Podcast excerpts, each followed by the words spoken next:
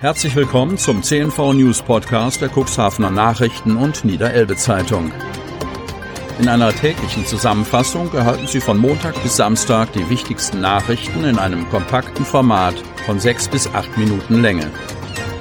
Am Mikrofon Dieter Bügel. Montag, 17. Mai 2021. Erneut Farbattacke auf Gunnar Wegeners Auto. SPD-Politiker ist sauer und fassungslos zugleich. Vermutlich Kunstharz über den Wagen verteilt. Polizei ermittelt noch. Von Frank Lütt. Cuxhaven. Der Cuxhaven SPD-Politiker Gunnar Wegener ist erneut Opfer eines Farbanschlags geworden. Nachdem vor gut eineinhalb Jahren sein Auto mit Lackfarbe beschmutzt wurde, ist dieses Mal vermutlich Kunstharz verwandt worden. Gunnar Wegener steht am Sonnabendmorgen fluchend vor seinem Auto, das er in unmittelbarer Nähe zu seiner Wohnung abgestellt hatte. Ich könnte kotzen, aber klein kriegen die mich nicht, deutet Wegener seine Vermutung an, dass es sich in beiden Fällen um politisch motivierte Taten handelt. Als der SPD-Mann morgens gegen 10 Uhr aus dem Haus an der Rathausstraße trat und sein Auto öffnen wollte, erblickte er den Schlamassel. Es tropfte sogar noch runter. Die Tat kann noch nicht lange her sein, berichtet Wegener, während er dabei seinen Kopf schüttelt. Der Unbekannte schüttete die noch unbekannte, zähe und durchsichtige Flüssigkeit über das Dach auf der Fahrerseite.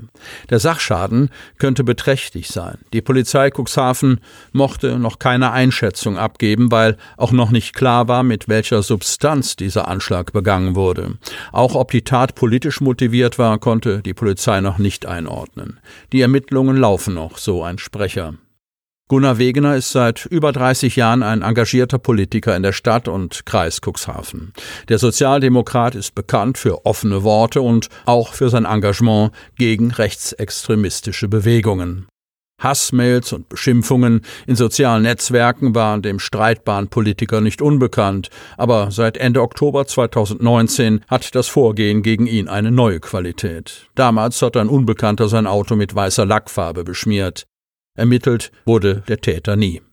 Wer Hinweise zum Farbanschlag von Sonnabend geben kann, sollte sich mit der Polizei Cuxhaven unter Telefon 04721 5730 in Verbindung setzen. Wanner ist bei Häuslebauern begehrt. Erschließungsarbeiten im Baugebiet Eichenweg 2 haben begonnen. Alle Plätze sind weg, das nächste Baugebiet ist in Vorbereitung. Von Jens Christian Mangels. Wanner. Der Bauboom in der Region ist nicht nur in Otterndorf oder Kadenberge zu spüren. Auch die Gemeinde Wanner steht bei Häuslebauern hoch im Kurs und das seit Jahren. Auch die Corona-Krise konnte den Trend bisher nicht stoppen.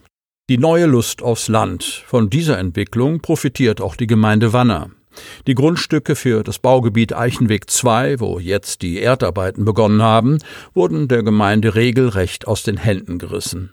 Alle acht Bauplätze sind weg, sagt Bürgermeisterin Nicole Friedhoff. Und auf der Warteliste standen 37 Interessenten. Es seien vor allem junge Familien, die sich den Traum vom Haus mit Garten in Wanner erfüllen möchten, berichtet Friedhoff. Und Menschen, die in Wanner aufgewachsen sind und jetzt zurückkehren. Und warum ist Wanner als Wohnort so beliebt? Weil die Infrastruktur stimmt, erklärt Nicole Friedhoff. Ganztagsbetreuung im Kindergarten und Krippe, offene Ganztagsgrundschule, Arzt, Apotheke, Einkaufsmöglichkeiten. Das alles sind Dinge, die für junge Familien wichtig sind. Da stand ich schon bis zum Bauch im Wasser. Schiffbrüchiger erinnert sich an den plötzlichen Untergang des Motorbootes Nonno vor Cuxhaven. Erfahrener Fischereikapitän. Von Thomas Sassen. Cuxhaven. Es waren vielleicht 10 bis 15 Sekunden, erinnert sich der Cuxhavener, in denen er in akuter Lebensgefahr war. Mit einem Bein hat er sich vermutlich im Ankertau verhakt, als das Motorboot Nonno am späten Donnerstagabend in Höhe des Liegeplatzes 8 plötzlich unterging. Der erfahrene Kapitän aus der Hochseefischerei war als letzter von Bord gegangen. Die drei Freunde hatten sich schon auf das Tochterboot Matthias des Rettungskreuzers Anneliese Kramer in Sicherheit bringen können. Das Motorboot war nicht mehr zu halten. Es musste tags drauf vom Bergungsunternehmen Wulf aus 31 Meter Wassertiefe gehoben werden. Die Besatzung, vier ältere Cuxhavener, die das schnelle Motorboot mit zwei Motoren schon seit vielen Jahren gemeinsam fahren, muss sich derweil erst einmal von dem Schock erholen. Ich kann es mir nicht erklären, warum das Boot so schnell auf Tiefe gegangen ist, erzählt der Kapitän. Dabei hatte der Tag schön angefangen, mit einer kleinen Vatertagstour zusammen mit dem Eigner und zwei Freunden auf der Oste mit dem Ziel Oberndorf. Auch auf der Rückfahrt gab es zunächst keine Anzeichen, dass etwas mit dem knapp acht Meter langen Boot nicht in Ordnung sei, sagte der Cuxhavener.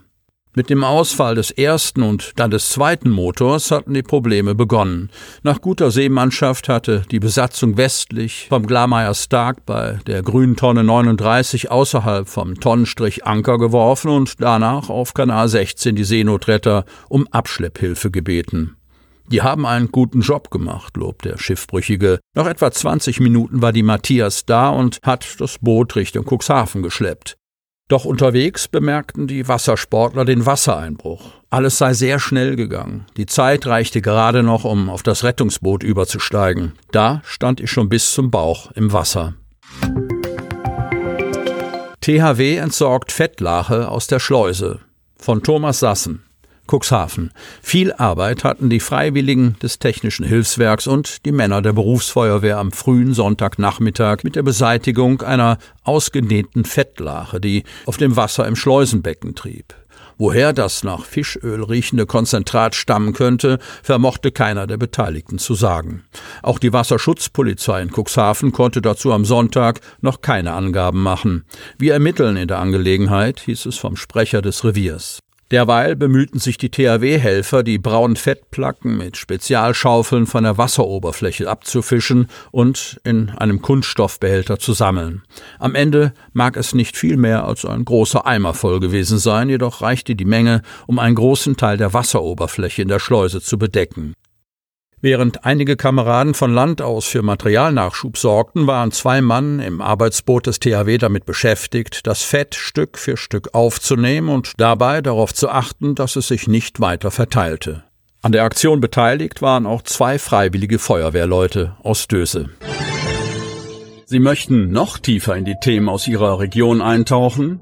In unserem CNV-Themen-Podcast auf Tauchgang gibt's alle 14 Tage per Interview interessante Personen, emotionale Stories und bemerkenswerte Projekte aus dem Landkreis Cuxhaven direkt auf die Ohren.